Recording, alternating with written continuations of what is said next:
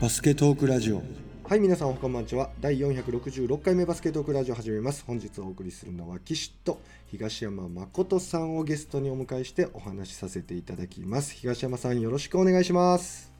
よろしくお願いします。ちょっと音量が僕の方ちっちゃいんで今上げておきました。リスナーさんすみません。さてさてそうしましたら東山さん前回のお話の続きなんですけどリスナー含め私も大変興味のあるところなんですけれどもぜひぜひちょっとあの続きをお話しいただけますでしょうか？はい。まあ、前回あのいろんな NCAA のえどっちかっていうとまあ大会のこととか、えええあまあスカラーシップのお話とか、うんどれだけ入るのが厳しいかも1%、2%しかはい。高校生から出ないっていうお話だったんですけど、え。で最近いろんなニュース見てるえと、はい。もちろんアメリカでも同じような問題があるんですけれども、その日本のその、まあ、教え方の中で、うん。まあ、プロでも学生でもそのコーチの、まあ、暴言とか、はい。もしかしたらちょっとした、まあ、昔でいう暴力も含めて、はい。そういうのがだいぶ表に出てきて、ええ。まあ、それをねどういうふうに、はい。あのまあ問題解いていくかっていうのがえ話題になってよく見るんですね。ええでえーもちろんまあ大きなそのプロとかのレベルとか協会のレベルで言うといろんなうん。ライセンスがどうとかねライセンスうん。がじゃあそのまま残しといていいのかとかいろんな問題あるんですけど、まあ、自分が思ってるのはその今日本の大学でも前々回ちらっと触れたそのあの Athletic Department って何ですかっていうお話からええ。膨らんだ。あの日本にも日本版 NCAA という大学のその機構というかがあの始まったみたいなんですけど、うん。まあいろんなね最近クラブハウスとかいろんなとこで話を聞いたりしてるとええ。もともとそのアメリカの、はい。まあ、ヨーロッパのシステムはまた面白いと思うんですけどアメリカのシステムをせっかく発動しちゃってるんですけど丸々入れようっていうのはすごい難しいと思ったんですね。ねでその一つの理由がはい。やっぱりその我々の筆さんとか我々の時代だとあの高校でもすごい人数の人が一つの部活にねそうです。行ってはい。で大学行っても強豪校だともうその当時だとすごい何十人どころか100人越すようなはいはいはい。あの部員がいいらっしゃってそうです A ねチーム B チーム C チームぐらいまでええ。ねあってええ。まあそういう中でこう根性でやりに行くっていうのが一つの美徳みたいなはい。時代だと思うんですね。でこれはその昔ほどではなくても今日本でもやっぱり強豪校ではうん。かなりの人数がいるし、うん。ところがじゃあ体育館そんないっぱいあるかって言ったらやっぱりね一つしかないケースが多いし他の部活とコートをね分かち合わないといけない。うん。でそれが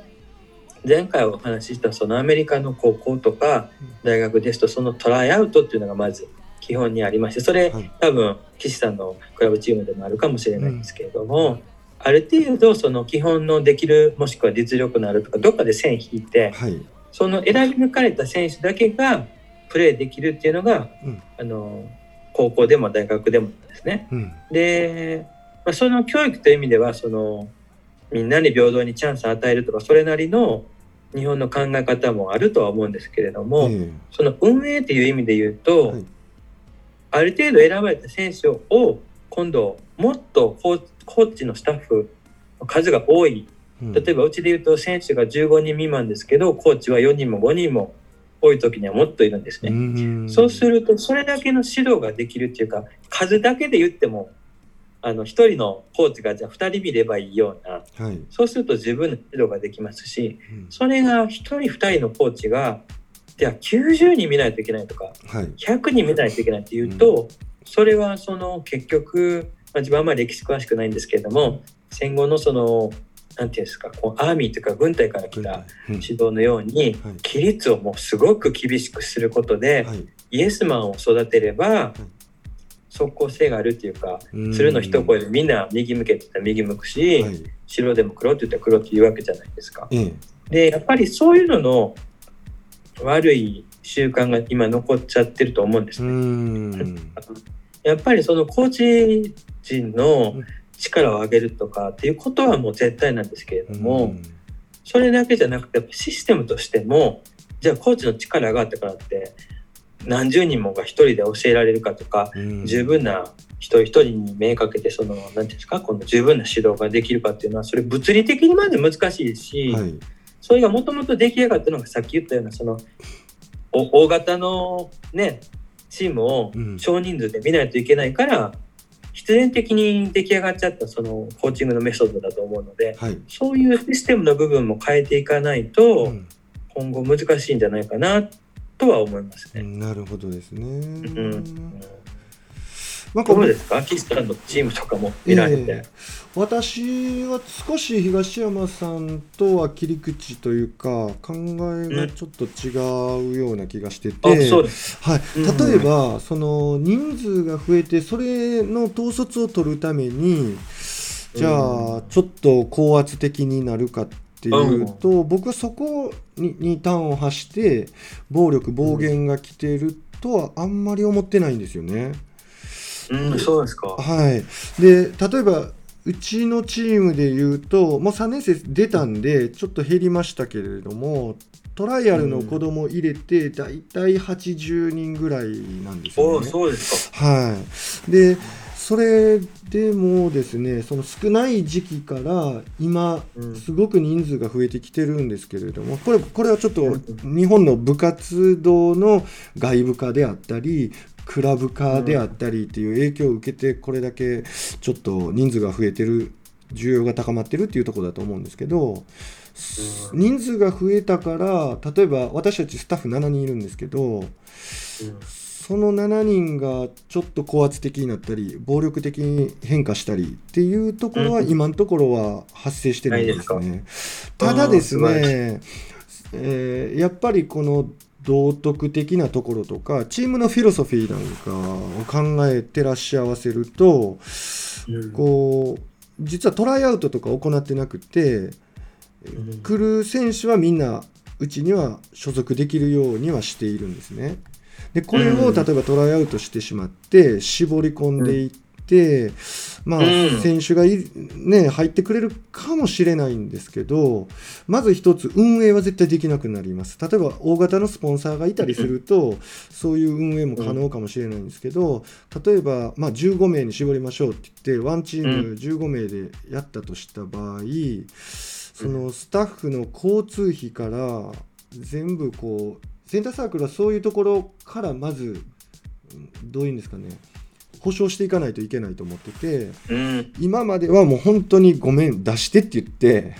そのスタッフの交通費からガソリンから駐車場から全部甘えてたというか。うん。お願いしすいませんみたいな感じやったんですけど最低ギャラはもらえなくても最低その必要経費は出さないとっていう考えがありましてそれすると15人で賄うというのはすごいことになるんでやっぱどこかスポンサーが必要になってきたりするんですけどバスケットっていう競技の土壌がまだこうスポンサー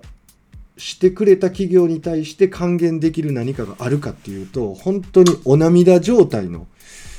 もうお願いしますみたいなお涙状態でスポンサードしてもらうしかもうない状態なんですね。うん。まあそれ考えるとやはりある程度の人数を持って運営ギリギリ大会登録費それから体育館の、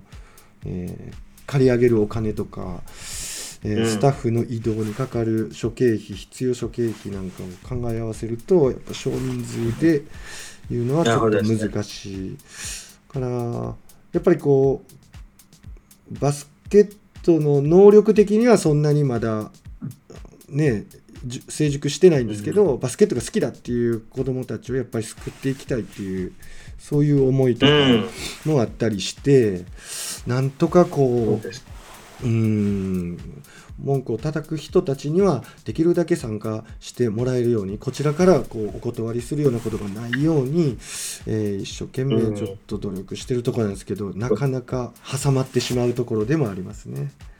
そのね、はい。やっぱりそれね人数の自分が思うのは人数の問題だけじゃなくて、え今おっしゃったようにそのクラブチームかええ。あの部活かっていう違いだと思うんですね。はい。でクラブチームっていうのはさっきおっしゃったみたいに一応参加者から、はい。あの参加費はい。いただきますもんね。そうです。ビジネスとして成り立たないで要するにお客様というかクライアントじゃないですか。そうですね。利用者選手は。様はい。だからお金もらって来てもらってうちらを選んでもらったクライアントをやっぱり最初から怒鳴りつけるわけにはいかないし、はい。最初今おっしゃってたようにその少しでもうん。やる気があって好きな子たちをうまくしてあげたいなっていうもう元々のモチベーションが違うと思うんですね。はい。それが学校でも、まあ、違ううんスポーツだったんですけどクラブハウス聞いてたら某違うスポーツでえ大学で強いところなんですけどええ。そこも例えば90人いると。はい。でも実際出るのは15人くらい。はいスポーツによってね。でさっきおっしゃったようにやっぱりそれだけのはい。生徒取らないとはい。部費が賄えないんですって。はあ寮費とかが。はい。要するにレギュラーで出る子たちははい。日本の大学とかだとその子たちの学費とか生活費を賄うためにうん他の何十人をはい。入れてるんです。ああそれはそういう経営なんですすごい話ですね。だからうん。人数は同じようでも元のモチベーションが違うんではい。で同じ経営の問題なんですけどはい。モチベもともと入れる時のモチベーションが違うからはい。実際に使うのはそのトップチームの15人なんですけど、うん。他の子たちがうん。いないことには寮費も学費も賄えない。免除するためにね。だからまあその時点で難しいんですけど、だかはいら自分は本当ね、どんどんクラブチーム化っていうのは今ありだなと思ってて、うん。極端に言うと大学も含めて。はい。というのはやっぱりそのビジネスって全然悪いことじゃなくて、はいあのその代わりサービスを提供するっていう姿勢でやってるし、それが子どもたちを育ててあげたいって思えばなおさらいいものになっていくと思うし、はい。なかなかもうその教育の一環でかつ課外活動って学校と別なんですよっていう言い訳もできるような状態のところってはい。でそれにお金も出てないんですよってなっちゃうともうすごく難しくて。はい。そういう意味で教えてあげてんだ俺は休日変換して教えてあげてんだ。はい。課外だけどうん。お金出てない俺情熱だけでやってんだってなっちゃう。はい。で、まあ、まあそういう問題ともう一つはそのやっぱり市場主義っていうんですかその勝勝利市場主義。うん。って言われるもちろんクラブチームでも強いところが人気あるしはい。やっぱり上手になったイコールチーム内だだけでうん。戦うんじゃなくて試合するから楽しいんですけど、うん。まあ、もう一つはその今言われてるじゃあ小学生とか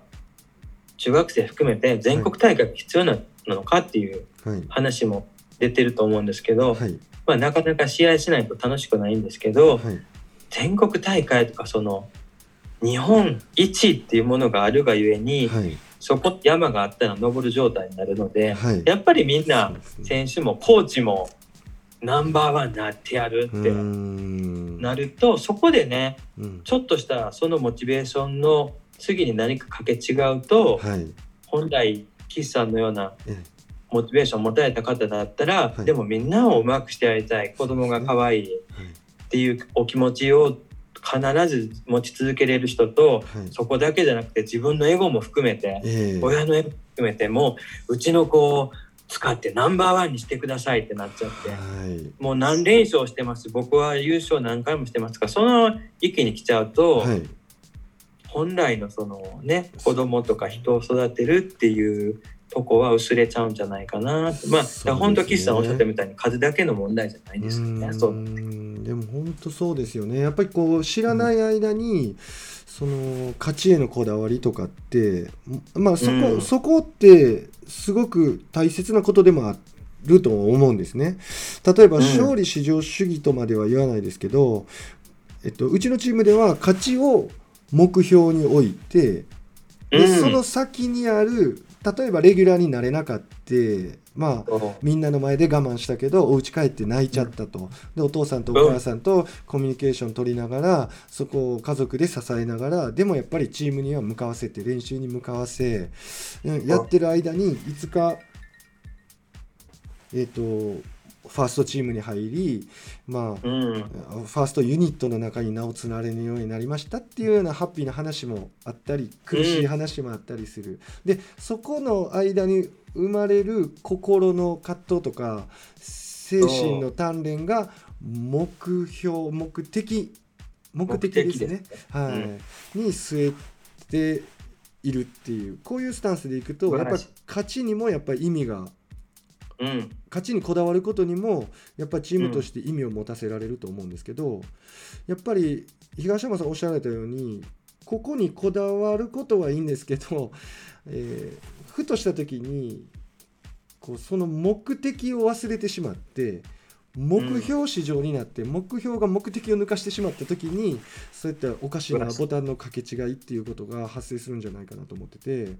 今素晴らしい、ええあの分かりやすかったですよ。その目標とも目的はい。っていうあり方で、それが逆転するっていう言い方、本当え今皆さんたくさん問題持ってる人もええ悩んでる人もさっきの言葉の表現えでえすごいクリアになる方多いと思うんですけど、本当自分もその岸さんのフィロソフィーに自分も大賛成で、え自分なんかもう本当下手くそだったんで、あの、たまたま行った、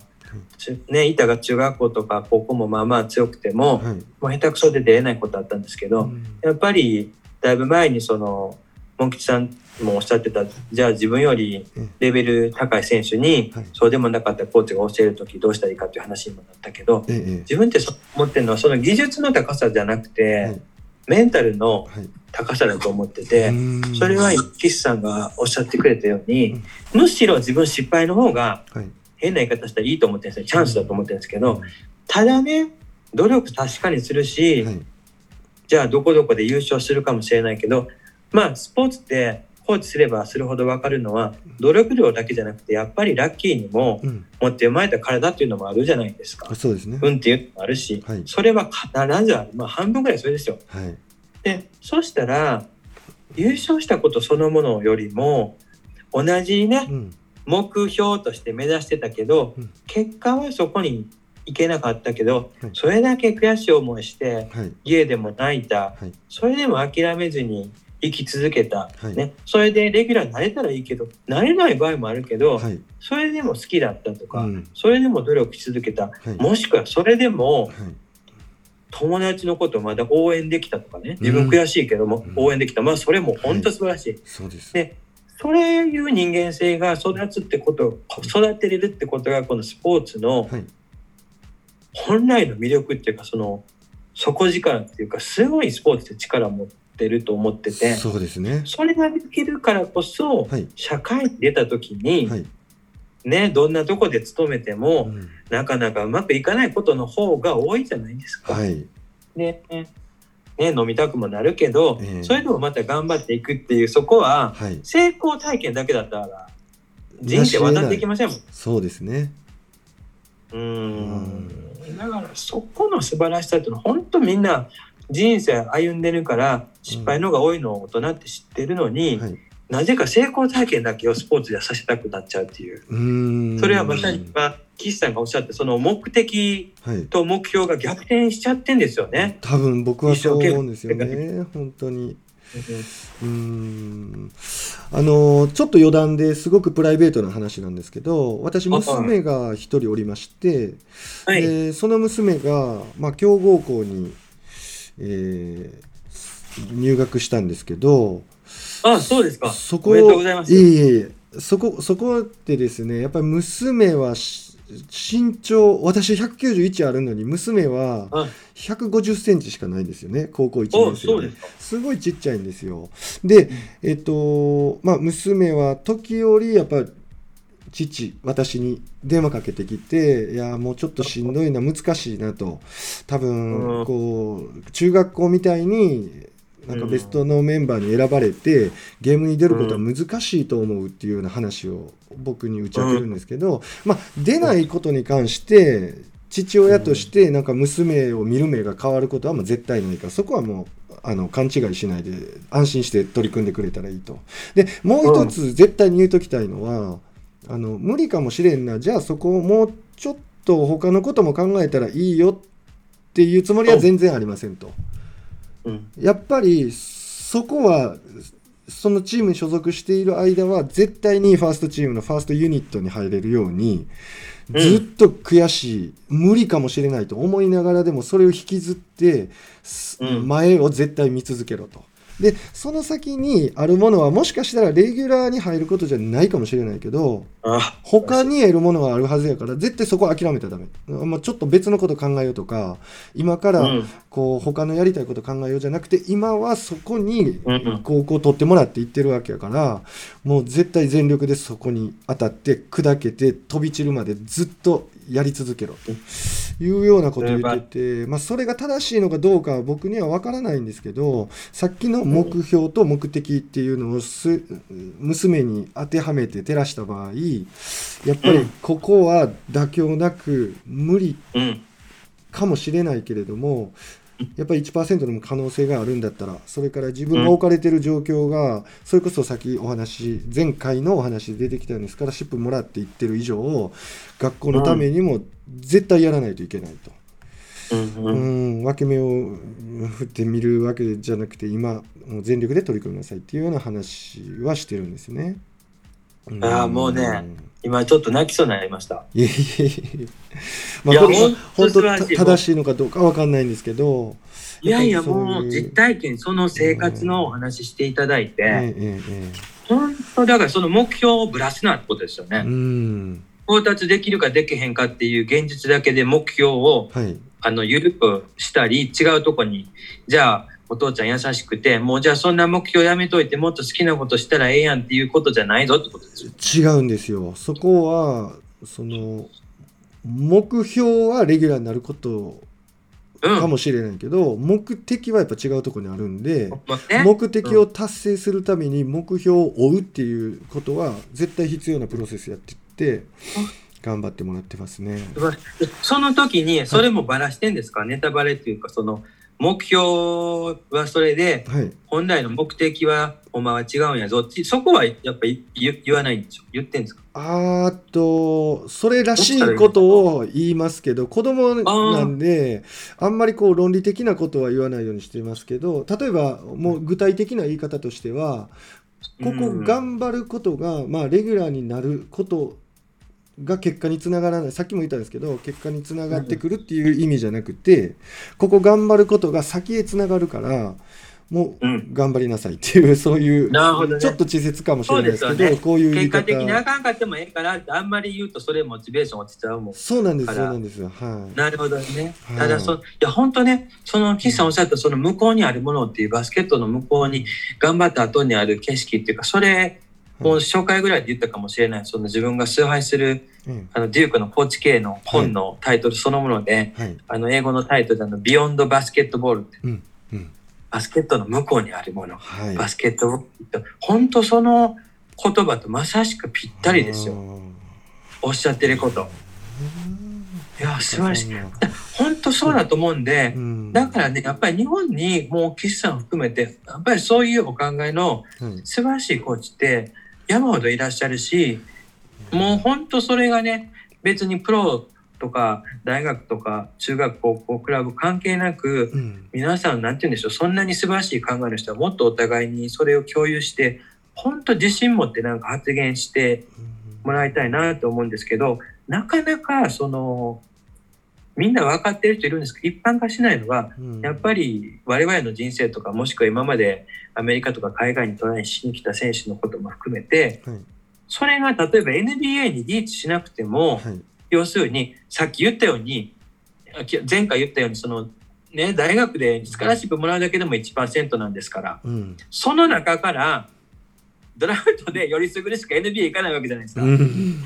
その NBA に日本からトライするってまたこれ全然違う方でトライしてるわけでしょ？そうですよね。もうありえないぐらいの、例えば、もう田臥君のことをもう一回言わせてもらいますけど、えええええもうありえないことなんですよ。今、えうん。今これだけね、うん。あの、ゴンザガからとかみんな頑張って NCW、それも大変なこと。えで、もしくは今回の富永君みたいにジュニアカレッジからトランスファー、これもまたあったし、そして馬場君みたいに日本でやっといて、まあ、これもあったし、でも、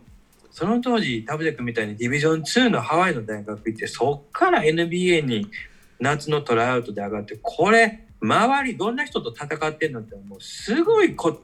すごいことだな。これ、あの物差しでちょっと測りねぐらいすごいことなんで、はい。で彼のね、トライが当時、その雑誌とか、うん。なんとか大陸っていうね、テレビの番組でもえ。あったけど、自分本当のこの距離っていうのは、うん残念ながら伝わってないんだろうなってずっと思ってたんですね。ねそれはやっぱり自分一応現地にええいましたしそうですねはい彼のね、マイナーリーグのトライアウトなんか、トライの挑戦もずっと実生活で見てきたので、ね。東山さん、僕はもうちょっと違うラジオでもちょっと聞いたんですけど、ラジオじゃなくて YouTube にね、ご出演されてるやつを聞いたんですけど、ものすごい田臥勇太選手のそばにずっといて、言ってませんでしたよもうはい。ご飯食べに行こうってモーテル行っても、えもう日本のトレーナーさんから言われてるプールメニューとか終わらないといかないんで、もうずっと待たされてね、ええちょっと待ってくれ言われてえ、はい。待ったり、もうご飯のね、はい。行くレストランある程度調べといて、はい。水曜日はここ空いてるからみたいにして、はい。あの記者さんとのね、インタビュー終わったら、パパッとこっちこっちみたいなサインして、えまあその当時ね、スマホなんかもまだなかったから、うんパカパカだったからえ、うん。そういうの見てきたから、なんか、ほんとすごい。でもそれが彼の場合は称えられてるけど、うん同じようなチャレンジした人って、じゃあ、我らがね、はい兵庫の森下君にしろ。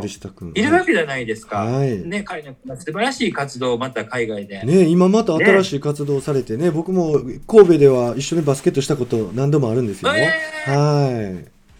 あ、そうですか。いえや、だからね、えあの人にしろそうだし、じゃあ我々の同期の安倍治さんにしてしてもそうなんですけど、うんなんて言うんだろう、ご本人も含めて、うんまあちょっとメディアさんには悪いんですけど、そのチャレンジの過程の価値こそがうん本当に素晴らしい。今おっしゃった、目標は NBA だけれども、はいそれに向かって歩いたプロセス、そこに、コービーも言ったように目的、目的自身自体はそこでの人間の成長じゃないですか。はい。で、それはコービーもそのリタイアメントジャージのその、あの永久欠番のセレモニーでうん。言いましたって、それまた自分ちょっと書き下ろしてうん。翻訳したのをブログとかに書いてますけど、うん。そのプロセスの大事さこそ娘に伝えたいって彼あの時言ってたんですけど、うん。そういう意味ではね、そのプロセスの素晴らしさっていうのをやっぱりメディアさんにも捉えてほしいし、そこの価値をまず分かってほしい。それで、それが分かる世の中になってほしい。うん、そうですね。それをこそね、テレビ、TV プログラムのそれストーリーになるんですうよ。ん。本当はそこが。はい。これ一番大事なところですよね。そうこの間亡くなった、じゃあ柔道の古賀さんでも一回引退したと思ったらまたね、はい地域の大会から頑張ってきて、もう一回上がってきたっていうストーリーも一回、あれはゾーンかなんか昔あった、その、うん。選手のその裏側のその心理面を探るはい。番組で一回ありましたし、まあ、それちょっとハマってみたんですけど、うん。でそこをね、やっぱり評価すると、もっと表でね、その価値をね、世の中自体が、あの、評価すべきだし、それをうん。まず理解してってないといけないのは、コーチは全員そこを理解してないといけない。そねそれはあの、日本の今言われるそのユーススポーツはいでこそ大切だ、大切だって言われてるけど、自分は声だ大にして言いたいのは、大人のプロスポーツでもそこすごい大事だと思うんですよ。うんでここをアピールできるプロ選手であってほしいんです。うんうんうんあの、ちょっと熱くなっちゃいますけど、その、うん今プロ選手も個人でも、ね、いろんな SS SNS のプラットフォーム持ってるわけじゃないですか。でね、やっぱり日本とね、自分みたいなアメリカかぶれの人間からだと言われるかもしれないし、日本とアメリカじゃね、うん。あの、文化も違うんですって言われるかもしれないけど、うん。自分がやっぱり今回のあれ見てても、あの、大坂なおみさんみたいにはい。テニスでね、はい。じゃあ、US オープンとかオーストラリアオープンで勝ち上がるときに、うん。あの、たくさんね、殺されちゃったそのブラック・ライブズ・マターの問題になったような黒人の人のお名前を、うん。マスクに毎回ね、名前変えて、うん。1回戦勝ったらマスク変えて、うん。違う人の名前って7回ぐらい変わって決勝まで行った。うん。で、その時に、でも素晴らしい、あの子まだ20、21ですよ。そうですよね。ね。素晴らしい、大阪の坂、違う坂っていう字かもしれないけど、素晴らしい北海道出身のお母さん。でそれをなんか日本のスポンサー、これ、そことしんといてくれっていう意味のことをインタビューで書いてる記事見たんですね。うん。それが、スポーツ選手は、その、まあ、平たく言うと、まあ、レブロンとかコービーも一回言われましたよ、アメリカでも。バスケットボール選手はドリブルだけしといたらいいねって言われましたけど、うん。スポーツ選手はスポーツに専念してくれて、我々はスポンサーしてるのに逆に途中で負けたらどうするの？集中しろと。うんね。で、スポーツ選手はその政治とかそういうことに口出さんでいいねんっていうことを言ったと。うん。で自分からしたら、そんな素晴らしい選手をスポンサーしてんですよっていう評価の方が自分は世間として素晴らしい評価入れると思うし、うんそこにそんなコメントをうん発しちゃって、あなたは自分で自分のね、ブランド下げてますよって思う。本当そうですよねうんそうでしょ。で、それを言った時にいろんな人に言ったら、ところがまこっちゃんって日本はそうじゃないのよ。うん悲しいかな、そういうことは嫌うのよって、やっぱりスポーツ選手がうん。政治やなんかそのスポーツ以外の世の中の問題にあんまり口出しをすることを世の中も嫌うし、もしかしたらチームスポーツだったらチームも嫌がるかもしれないって言われて、それはなんていうのかな、やっぱり一人の人間として自分でそう言えばいいんじゃないと思ったんですよ。うん。いいも悪い、恥もクソも含めて。うん。でやっぱりそういうことを、まあ、よっぽど間違ったことじゃない限り、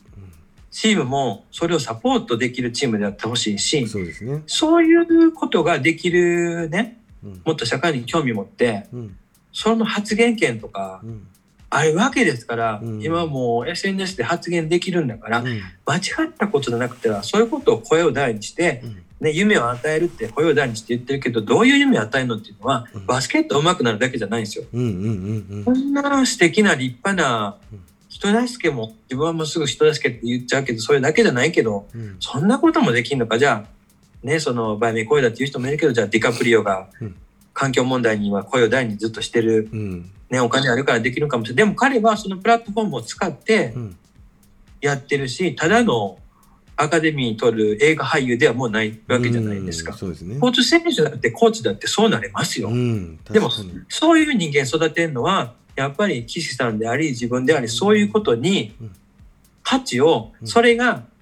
あの、目的であるって分かってて、はい。違うも価値という目標はあるけど、はい。目的はこれであるって明確にできてるうん。コーチたちや親たちやうん。先生たちがうん。教えることができたら、そういう選手将来育つと思います。う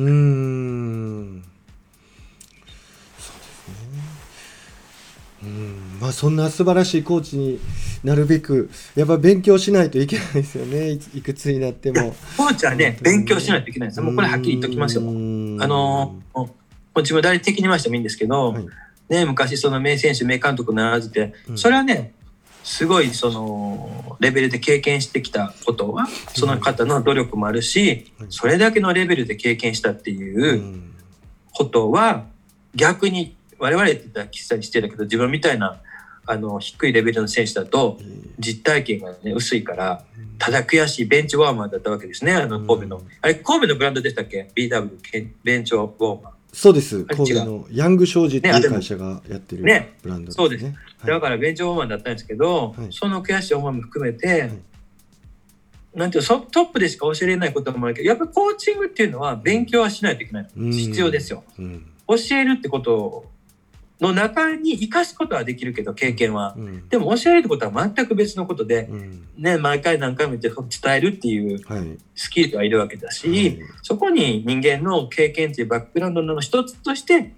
選手としてのトップ経験があれば、それはまた特殊なものになるかもしれないけど、うん。それだけがベースではできませんから、それはもう絶対勉強しないといけないし、うん。まあ、それ自分ちょっと子供もいないから偉そうなこと言えないですけど、ね、親になるってことも含めて勉強だと思うんですよ、経験の中でね。うんだからそれは本当人様、まして人様のお子を預かるわけですし、はい。一番伸び盛りですもんね、その岸さんとかがお預かりする年代に言ったら、また一番はいワクワクの人間としてう、ん。ね。ミニミニたちが、ね、ちょっと偶然これで言っていいかな、そのね、自分の地元の加古川のね、うん。子も岸さんとかのクラブチームにお世話になってて。はい。彼ですね。ね、一人、はいうん、行優った、秀な選手がね、京都行って、この間もね、ビデオチャットしたんですよ。あそうですでかはい。うん。もうね、週1か2週2回はずっとそのシューティングのワークアウトをビデオチャットでしてて、えで、まあ、自分が言ったドリルを彼のおじさんが、えはい。某おじさんがやってくらはって、はい。で、それを彼が送ってきて、自分で静止画像で止めてみてう、ん。で、フォームチェックして、サイン入れて、はい。写真送って、はい。で、時間合わせて2人でチャットするときにもう1台のビデオで見ながら、この間言ったとここれねとか、写真の一番はこれねって、そればっかりしたんですけど、はい。この間ね、やっぱり新しい学校入ってね、寮入ったでしょ？はいで、電話して、はい今ね、あれやってるんですよ。ちょっと自分のスポーツ心理の、あの、バックグラウンド使って、はいこの間、目標セッティングっていう、その、目標の設定の仕方っていうメソッドをやったんですね。この中でまあ大きくはその長期目標、中期目標、短期目標とかね。はい。で、その前に一番上にそのドリームゴールっていう夢目標っていうのを立てるんですあね。ーで要要するに将来のはい自分のほん大きなでっかい夢なんやっていうそこからまず始めるんですけどはい。でそれって今の子だしあの子ねバスケットで行ったからもちろん選手にできたら将来うん。チャンスがあったらプロになりたいとか言うけどやっぱり夢目標ってどでそれ否定しませんよ。はい。でもじゃあ大人になってバスケットもいつか引退するけどねまだ考えられへんかもしれんけど人間としてはどんな人間になりたいの？とか、うん。憧れどんな人がいるの？お父さんかお母さんかね岸コーチかどんな人憧れてんのかっていう話も聞いてやっぱりそのドリームゴールを夢を持たせてはい。それをやっぱり想像させてうん。それは人間としての夢選手としての夢うん。そしてそれを達成するためには長期目標であの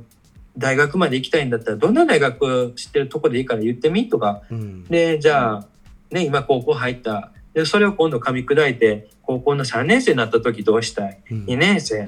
で今度1年生ってその中級目標を立てる。そしたらその目標を達成するために、うん。あの楽器ごとにもしくは毎月マンスリー目標を立てるそのマンスリー目標を達成するためにじゃあウィークリーで今週の目標を立てる。そのウィークリーの目標のために今日月曜日何する？うんうんそれの本当は個人目標とチーム目標っていう立て方があるんですね。う。ん。でただその夢をどんなドリームゴールを設定するかのもう一つ前にうん。これコーチも選手も必要なんですけど成功の定義っていうのがあるんですよ。成功の手あなたの成功の定義は岸さん何ですか？うーん人生のもしくはコーチとしてっていうね。なるほど。それ人によって違いそうですね。とそれをね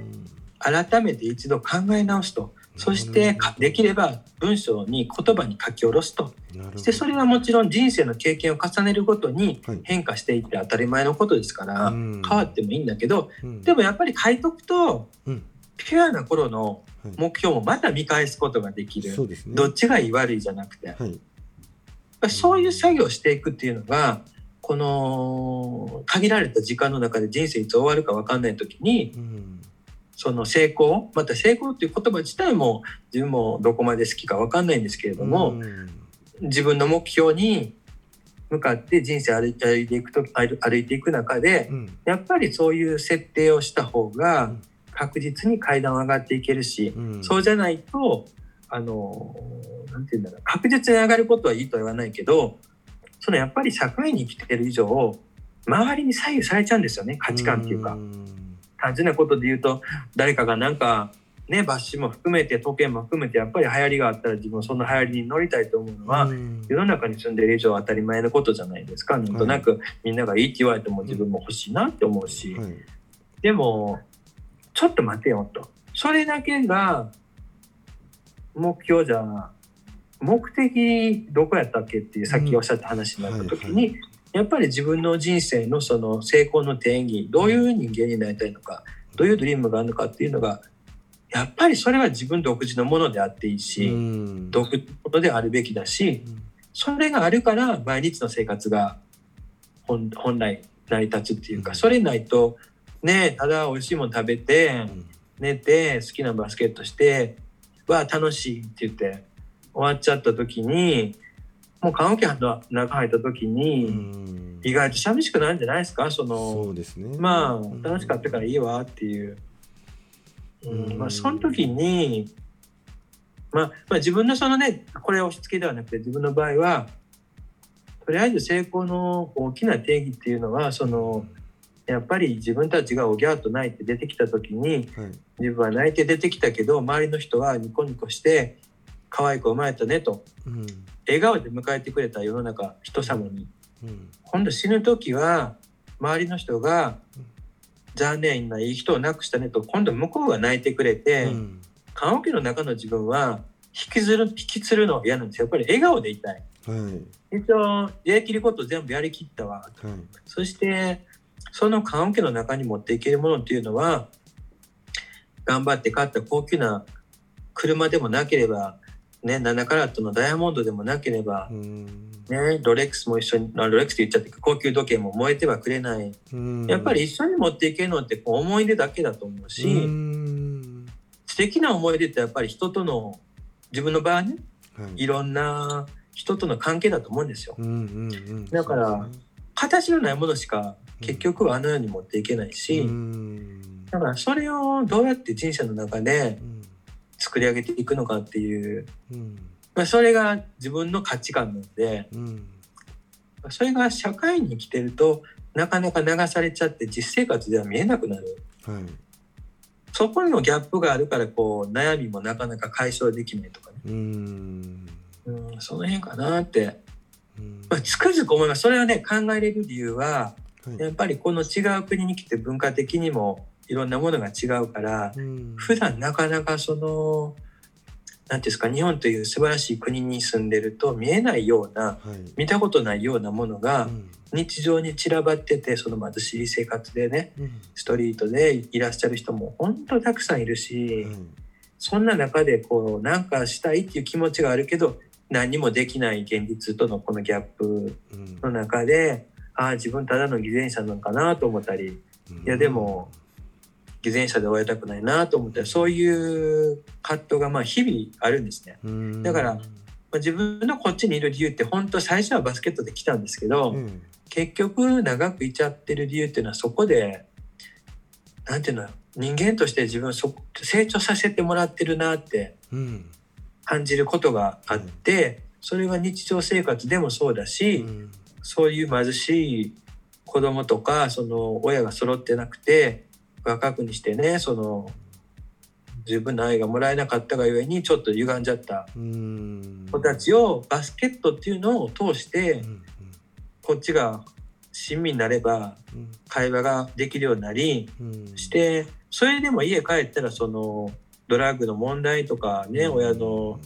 いろんなごったごたとかうん。いろんなことが実ある現実に戻るんだけどあのバスケットボールのコートうん。っていうその空間とその練習に来た2時間3時間っていうその時間だけはうん。みんな共有できてバッシュ履いてコートに一歩入った瞬間にはい。そういう重い荷物全部外に置いといてうん。ボール追いかけられるじゃない。ちょっとちょっと熱くなっちゃってそうするって特に自分がね学生スポーツ好きなのはそこなんですうん。あのまあ前回言ったのその NCW とかプロってなるとゆくゆくはお金も絡むんですけどお金の絡んでないボールをうん。我々って必死で追いかけてるじゃないですか。うん。そうですね。そこに大人になっても、うん。コーチとして子供と一緒に夢ま見させてもらえるっていうのはすごいうんラッキーだし、うん。ねこうありがたいしもしかしたらそこで我々の言った一言がその子たちの人生の何か岐路に立った時に思い出してくれて、うん。もしかしたらちょっと影響を与えれるかもしれないっていうそうですね。すごく重大な役割のところに立たせてもらってる、そうですね。うん。それはありがたいですよね。そう思います。でやっぱりこうまた暴力の話とかに戻っちゃうかもしれないんですけどその、うどういうんですかねどうしてもこうコーチが高圧的に教えているとか、与えているとかやっぱそういうふうに思うからやっぱり傲慢になってきて。そういううん態度になってしまうのかなっていうのはちょっと自分が指導者になってそういうふうにそうだったのかな、そういう先生はそうだったのかなって思うようになったりしましたね。でうんあとちょっとこううーんまあ今までの話だとその指導者としてこうやって幸せに思うとかこういうふうに実は教えられてるっていう話ああるんですけど僕が一番衝撃的に気がついたのはうんあのー自分の想像を超えて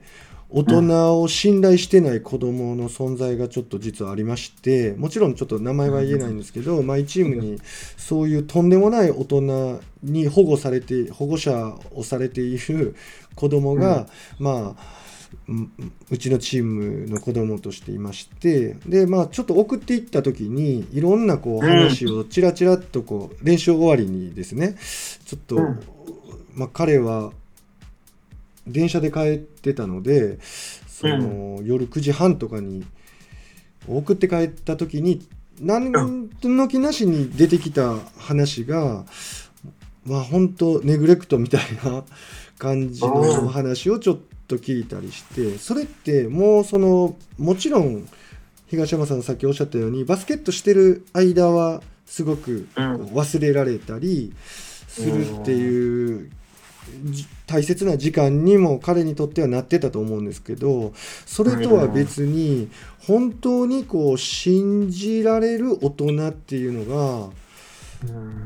学校にいたらもちろんいいんですけど、まあ、センターサークルっていううちのチームにもこういう大人いますよっていうのを本当虚勢を張ってその子に言いましたね。虚勢を張ってっていうのはちょっとワードの選び方はどうかは知らないですけれども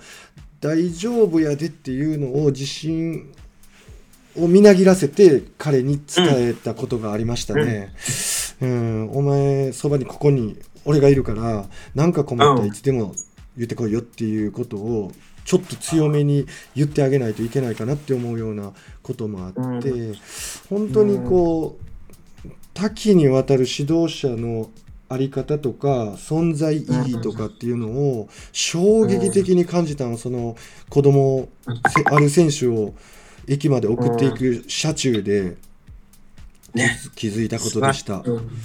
い。や本当そういうね、はい、我々の中でもプランしてないそのたまたま共有できた一瞬の時間っていうのが、はい、本当すごい大事なものを見つけ出せる瞬間であったりするしそういう意味では本当我々って半分ボランティアなんだけど、はい、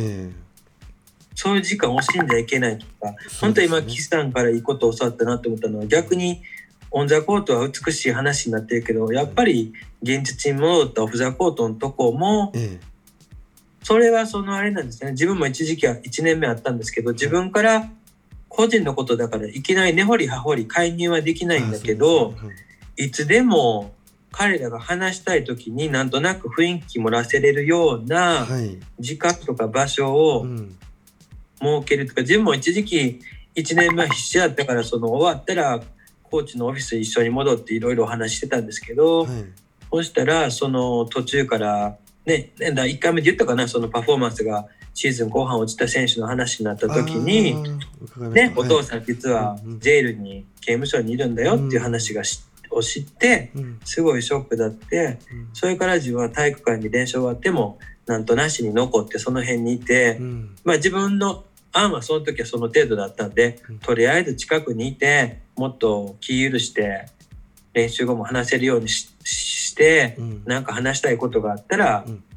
話せるようにしてあげたりもちろん中にね車ない子は送ったりしてましたけどそういうとこがだから、まあ、コーチって言ってもねバスケット教えるのはオン・ザ・コードだけど、なかなかそういう部分を教えるのは、オン・ザ・コートを通じてもあるけど、岸さんの話聞いてたらオフ・ザ・コートの方がより多い多そうですよね。そうですね。ただもちろんその相関的につながっててその、うん、オン・ザ・コートでやっぱりしっかり指導できないとその子供も車の中で、指導って言っても僕バスケットの内容なんてそんなになだと思いますよ。あのただやっぱりこう真正面向き合ってコートで選手と真正面向き合ってなかったらやっぱりもしかしたら車の中でほん彼の抱えてる実情っていうのを僕に話してくれなかったのかもしれないしだからその、オン・ザ・コートもオフ・ザ・コートも同じようにやっぱりこうつながってるからこそそうですうん打ち明けてくれそれはねどっちからのパターンも自分あると思うんですよ。その、オン・ザ・コートでの姿勢を見てっていうのもあるし、逆にね自分とかの場合はオフ・ザ・コートでの関係をきちっとまず信頼関係を築き上げることで、はい、オン・ザ・コートでも今度聞くようになってきてくれるっていうか、はい、それはそのコーチとして正しいこと言ってるかってことじゃないんですよ。はい、正しいこと言っても若い子って聞かないじゃないですか思春期とか特に、ね、自分たちだって多分親がなんぼねそんなもうご飯食べる前に甘いもの飲まんときコーラ飲まんときって言われてももう分かってんねんって。はいでもあれ正しかったんですけど、親が。でも、やっぱり、それがまして他人のコーチだったらば余計なんですね。正しいことバスケットで言っても。でもやっぱりそこに、岸さんみたいに、いや、普段から気かけてくれるコーチだからこそ、心開いたら、それが正しいことだからとか間違ってるからじゃなくて、心開いたから、うんこのコーチの言うこと聞こうかなっていう部分もあるし、それはどっちからもあるかなって私は思いますけどうね。やっぱダイレクトに響響いてるか響いてないかってすごい大事ですよね。僕もあの人間なんで、あうんこの子響いてるなっていう子もいたら、うん。ええちょっとどうかしら聞いてくれてるかしらっていう やっぱり選手も中にはいましてですね。すごいや。っぱりねもう子供のキャラクターが標準的に一つじゃないんですごい難しいなってやっぱ思います。でもそこ難しいなって思うことがやっぱ僕今の修行中の身ではそのどういうんですかね謙虚に難しいって思うことがやっぱ大事やし大事。伝わってないかもってどうやったら伝えられるんかな伝わってないなきっとっていうのを自分で自認することってすごい大事ですよね。そうですようね。ん。それをなんであいつはって言ってこう外部に要求するよりもやっぱ中に向けてなんで俺は伝えられるのかって思うことがやっぱ大事なのなって思ったりします。なんか綺麗事みたいな話ばっかりしてますけど。いやでも本当それね、本当にその全く同じこと感じてて、うん。だからこそ自分もその昔ね、はいそのまたさっきの月バス、前回と月バスになった月バスの今度島本さんじゃなくて、そのまあ清水さんって多分知ってるかもしれない、ブブさんって言われるあの、うんどこの会場にも言い張った女性のはい。方に昔言われて、はい。あの、一生懸命コーチこっちでしようとしてるけど、はい。なんか教えようとしてんじゃないって言われて、うん。教えようとすることは学ぶことなのよって言われて、はい。でもその時またなんかもう、はぁって最初ね、若い子思ってたんですよ。はぁみたいな。だけど、今ねうん、岸さんも多分感じてると思うんですけど、うん。これかとやっぱりこうやって悩むから、はい。次どうしようって、僕たちどうしようって違うやり方でしたらうん。この子に響くんかなどんな響きがいいんだろうこの子じゃあ何悩んでんだろうどんな環境で育ってきた子なんだろうってうん。探り出すから工夫するしうん。それで結局我々も成長っていうか工夫することでうん。考えることで悩むことで成長してて結局はなんか学んでるは立場になっちゃってんですよね。うん、そうですよ。教えてるつもりが教えられてるようにねなってますようね。ん確かにですよ。で東山さんちょっとうん。お話ね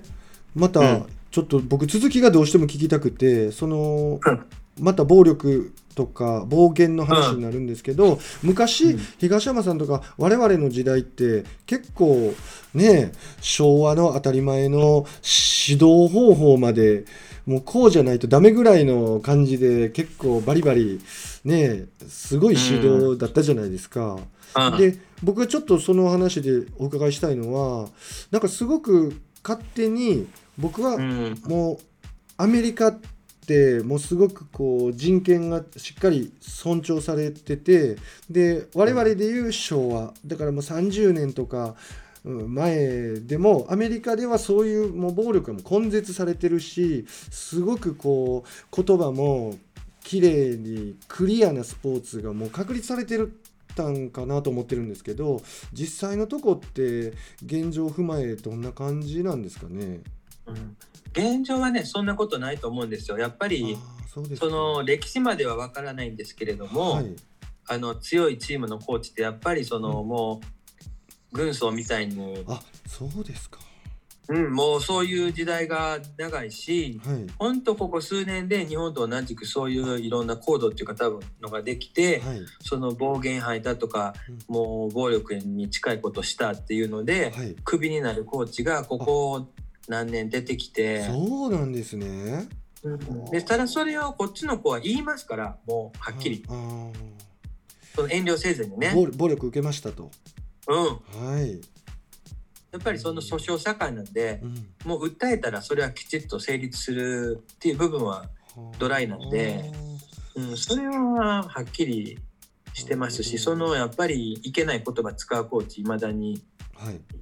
いいますうし、んうん、ただはどうなんだろうな。まあ、本当強いチームに行けば行くほど、やっぱそれはあったと思いますよ。もう上から下っていう感じで。あ暴力も過去やっぱりあったんです、ね、過去にはありますね。それで問題、そのちょっとお腹にパンチ入れかけたりとか、それ頭はたいたりとか、はい、そんなんは、はい、あの今はもうありえないし許されないしもうすごい大問題になっちゃいますけど、はい、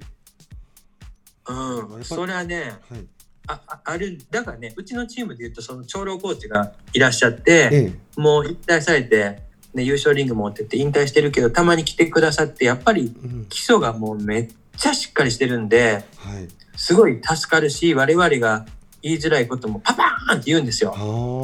でやっぱり自分たちからしてみたらこれだなってこれで育ってきたしなと思うけど、はい、今時の子はそれだとついていけなくて、まあ、この言い方も表現が良くないんですけどついていけないというかもうついてこないですよそんなの。でそのくしゃってへしゃがっちゃうっていうよりも、はい、反発しますよね。そうなんもうなんだこのクソ親父って感じになっちゃうんですよ。へえ。もうそんなの恐れない。言われたそんな言い方されたことないけどなんでこんなひどい言い方されなあかんのっていう感じで、萎縮しないですよね。どっちかっていうともう、もう言うこと聞かないみたいな、なんか。うん。そのコーチなんかは逆に引退した理由は、その、血管切れそうになって2回ぐらい救急車で運ばれたから、はい、もう奥さんが辞めてくれって言って早めに引退したんですけど、まあ、そうカーッとなる人いるじゃないですか。はい、はい。へえ。なんか僕がマイチーム見てた印象なんですけど私若い頃にまあその高校はすごくちょっと荒れてたと思うんですね。で先生の言う先生もまた先生ですごいこう軍曹先生だったんですけどまたその先生の前ではピリッとしてるんですがプライベートの時間になるともういろんな問題を起こすんですよ。もう傷害事件や婦女暴行や窃盗やってすごくて。で当時はその学校に知られても先生同士でちょっとこう内々に悪い言い方したら隠蔽やし、いい言い方したら選手の救出ですよね。今すぐ退学になっちゃうんで、万引きでも退学になっちゃうんで、まあそんなことはね、隠せない時代になりましたけど、当時は子供を守るいい言い方すれば子供を守る。悪い言い方すれば隠蔽して、うん、っていうことだったんですね。で今の選手を同世代から少し下ですよね中学生なんで、うん、預かってその威圧的な言い方はできるだけしないようにしてるんですけどそんな言い方しなくても今の子すごい言うこと聞聞いてくれるなって思います、えー、率直な感想なんですけどこれがまあねイエスマンがたくさん育ってるという言い方もあるのかもしれないですし、うん、でも少なくとも僕らも先生の軍曹コーチの前ではやっぱりイエスマンだったしでも先生が目の届かないところに行ったらむちゃくちゃをしてしまってたというそういう選手がちょっと今、中学生でも入ってきてないだけか、いないですね、一人もいないですね。ね。はい、やっぱりそのあんまり悪く言うつもりはないんですけど、その、うん。まあ、クラブチームに入ってくる時点で、お金払って、きちっとしたチームでやりたいって思う子の時点で、スクリーニングされてる可能性はあると思うんですよ。なるほど、そうかもしれないですね。一つはね、一つはね。はい、で、もう一つは時代もあると思うし、はい、そういう意味ではその今おっしゃったイエスマンっていう意味がいい意味でも悪い意味でもおっしゃったと思うんですけど、うん、よく言われるみたいに逆にまあ言うこと聞いといて、うん、問題を起こさんかったりはその代わり自分の意見もそんなに言わんでいいし自分の意見もそれずっと続けてたら意見さえ持たなくなっちゃう、うん、そういう意味ではもともとの昔の日本人の方がまあもちろん問題があって何かが足りてないからそういう反抗的なことになってたのもあると思うけど、昔の日本人の方が自分の意見を持ってたかもしれない。はい、ただそれを操りきれないから、うん、そこを我々今お話しし合ったような考えで、うん、うまいことを聞いてあげたりできないから威圧的にした方が早く統制取れるから、うん、そっちの方法を取っちゃったっていう。なるほど。と思うので、そういう意味ではなかなかなんですかねその昔の教え方は悪いんだけどじゃあ今のおとなしくなった子たちがいいかっていうと今それが多分問題視されてて、結局自分の意見を持てない自分の意見を発言できない子が多すぎると。はい。ね、だからなんでなのっていうのを全部教えるんじゃなくて、まあ、聞いてあげてなんでそのプレーしたのかたまたまミスにしつながっちゃったけど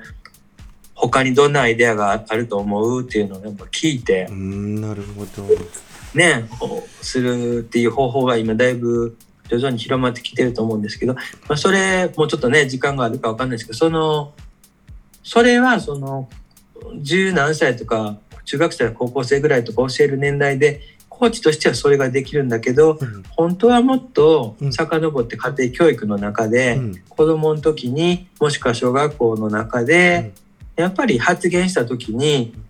ああそれすごい面白いアイデアだね」って褒めてもらったり。うん。で違うこと言っても全然否定することじゃないのにうん。そこで否定されたりその最近自分がね使ってることはその恥恥をかかせるっていう、はい。やっぱり恥ずかしめを合わせられて人前で発言した時にすごい恥ずかしくなるようなことを言われちゃうと、うん。もうトラウマになっちゃってね。それが大人になってもいやもうこんな大勢の中で手挙げて質問するなんてもし恥ずかしいことなんか言ったらうん。えー嫌やからもう言わんとこうって我々思っちゃうのはやっぱりなんか、なんていうの日本っていうこう足並み揃えて歩く人種の中うでん。一人でもはみ出たことが昔恥ずかしい思いしたからうん。であってもし足並み揃えて学生服着て学校行く中でも別にユニークなことを発言するしたことがすごくた褒められたりうん。喜ばれたりそれすごいいいアイデアやなっていう育てられ方してきたら、うん。もっとじゃあ自分なりの考え持っていいんやな持ってみよう。もしくは発言したらみんな喜ぶんだったらもっと発言してみようっていううんうんうん。方向に行くと思うんでそれはねすごい幼い時の経験が大事なんじゃないかなってつくづく思います。うーん今の東山さんの話にちょっと乗るかどうかわかんないですけど僕はちょっと気をつけてることが一つあってその やっぱり子供と例えばこう挨拶したりちょっとした時間に話しかけてくる子供とか質問してくる子供とかに僕はねミニバスの時にやっぱりそのうん。東山さんの言う恥ずかしめにあったことがあってそれはうん。真面目にちょっとバスケットのことをコーチに聞いたんですけどコーチがそれをいじるわけですよ。えーっとそのコーチは絶対悪気なかったと思うんですけど、うんうん。やっぱりみんなが聞いてる前でちょっと冗談を言うわけですね。僕の質問を使って。でそれがすごくこう僕には、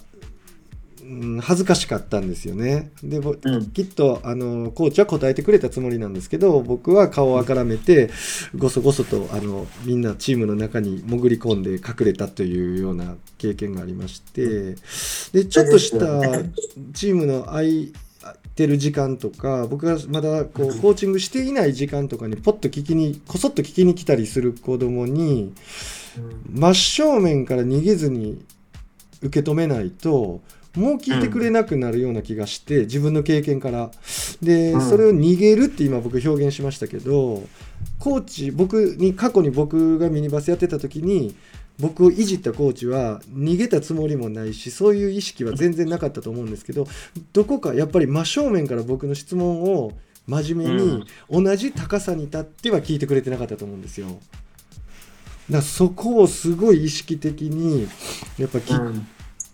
真面目な顔して冗談抜いて答えてあげてから後で冗談言うように気をつけてますね。うん。いや些細なっていうかそのねうん。すごいセンシティブだし子供の時って自分も親も含めて親とか覚えてないと思うけど、はい。ちょっと言われた言葉がすごい突き刺さってて今も覚えてることとかって全然悪気ないと思うからええ。今言えないんですよ。言ったら逆に向こう傷つくと思うし、ええ。でも本当そうそれね、はい。最近そういうこともすごい考えてる中で、うん。自分関西人だし言いにくいんですけど、はいそのお笑いもねはい含めて、はい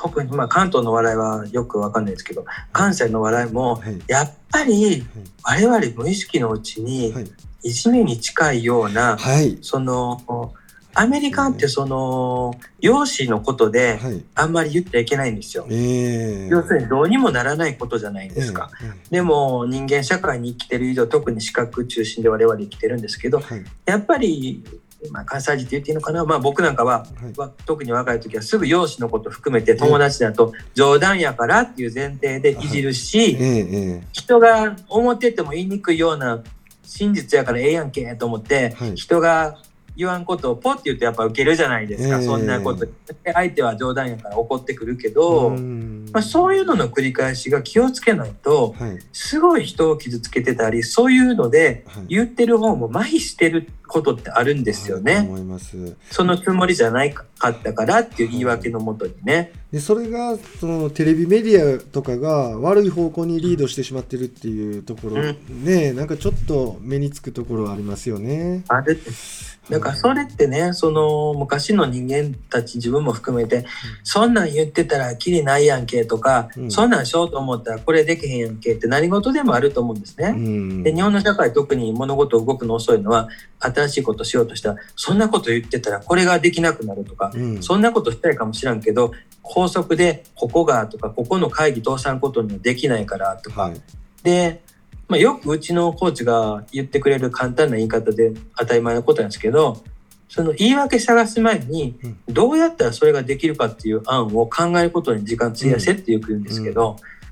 何事もやっぱりしたいと思った時にそれは物事を変えていくわけですから、ん。チェンジですからうん。大変なことって必ず克服しないといけないことってあるし、そうですね古いものを新しくしようと思ったらなおさらじゃないですか。うんだから、それを単純に言い訳っていうか問題だけを並べるんじゃなくて、うん問題定義はしていいけど、うんプラスアルファそれをどうやって解決するかっていう解決策もはい一緒に考えるとこまでエネルギーを持ってこないと、ね。問題だけ上げる人って世の中にいっぱいいるじゃないですか。はいそんなん言うても、これ無理やん。これもあるのに、あれもあるのに。うんうんうんだけど、それをどうしようかって一緒に考えれば解けることっていっぱいあるんで、うんうんうん。やっぱりそういう意味では我々のさっき今今日話してきたようなコーチングのメソッドにしても、ね、子供との付き合い方にしてもそんなセンシティブなことしてたらそれこそ過保護で世の中出たらとかもっといろんな案例とか、うん。でもそれを根本的に変えていかないとあいけないわけじゃないですか。その世の中も含めて。そうですね。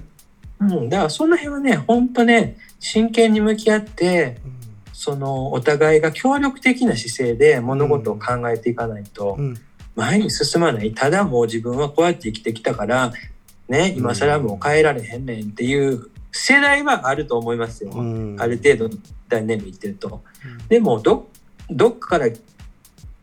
まあね通販ボスハンドシュートのことも含めどっかから犠牲にならないといけない年代ってやっぱり正直言って現実はあって、もう帰れない世代ってありますから、はい思想にしてもフォームにしても。うん。でもどっかで変えていかないといけないし、うん。それはね、その本当協力的な姿勢で、問題をどうやったら解決できるのかということをあの考えて、うん。もね、さっきのその目標に到達するためには問題を解決するしかないから、そんな理想論だけ言うけど問題あるわ。それは問題は絶対あるんですから。うん。それはねこうもうちょっとこう優しい気持ちで、ね、こう人に対する気持ちももうちょっと優しく持ってうん考えていきたいなと思いますよね。そうですよねバスケットだけじゃなくてね。うんうんうんうんうんそう思いう思いがあればね、本当た問題片付くことって世の中にたくさんあると思ってて、まあ誰かが言ってたな昨日のなんかで、うんその大阪のボクサーの方かな、そこの何何何人っていうすごいじ地球上の人口がはい。1日2個ゴミ拾ったらこの世の中のゴミなくなるんですって言い方してたんですけど、まあそれと一緒で本当小さい活動で自分なんかも思うのは、はい。じゃあこっちにも不老者の方ねたくさん何万人っていらっしゃるけど、うん。自分のフィロソフィーはその人間一人がうん。で家族とかサポートするのはまあ当たり前の話じゃないですか。うん。でも赤の他人でもその隣にヘルプが必要だっていう人をはい一人が一人はい助けとかっていう精神があればはい。地球体すごくピースフルになると思う、はい。思うんですね。うん。自分がお金持ちじゃないとできないようなそんな100人も助けたりねうん。いえあのレブロンみたいに学校建てたりね、うん。学費出したりできへんわ生活もいっぱいいっぱい思うかもしれない。うん。でもやっぱり何かできることがあった時にその代わりもう無関係に親戚でも何でもなくても困ってるがゆえという理由だけで自分ができる範囲で物を助ける、うん。それ一人が一人しただけで本当にいいと思う。んですよ一人で3人も5人もできなくていい、うんそんなんできなくていいけど一人は死ぬまでにやってほしいっていう。なるほど、そういう精神でうん。やったら物事片付く問題って結構多いと思うんですけどね。うん。うん。いやーもう話はつきませんが東山さん、はいまた1時間が飛ぶように過ぎてしまいました。あ過ぎました もうね、喋り始めるとね、大体、本当ストップ書かないと、まあ、4、5時間とか、4時間半ぐらい大体、あの、ワンセットでいけるんですけど。いや本当にでも内容も濃厚な話でねやっぱ聞いてる人もやっぱりためになるんじゃないかなと思うし私自身がそうリスナーの目線でいつもこう収録させてもらってるんですけどすごくやっぱ勉強になるしこう自分の心の中がまたこう新しくリフレッシュするようなそういうやっぱラジオの回になりましたよね今回は。本当にありがたいねで、す。本当ね、うん。いろんな日本のお話聞くと、うん。ああ、自分の理想ばっかりじゃいけないんだなって思うんですけど、やっぱりお互いにね、はい理想を追いかけ合ってう、んで、現実をぶつけ合って、はい前に進んでいきたいですようね。んそうです理想をやっぱりは掲げていいと思いますよ。そうですよね。うんうんありがとうございます。いえいえ。はい、えっと今回も466回目のバスケトークラジオ皆さん楽しんでいただけましたでしょうか？本日お招きしましたのは東山誠さん、えー、岸がパーソナリティを務めました。えー、See you next time. バイバイ。東山さんありがとうございましたありがとうござい。ました。バイバイ。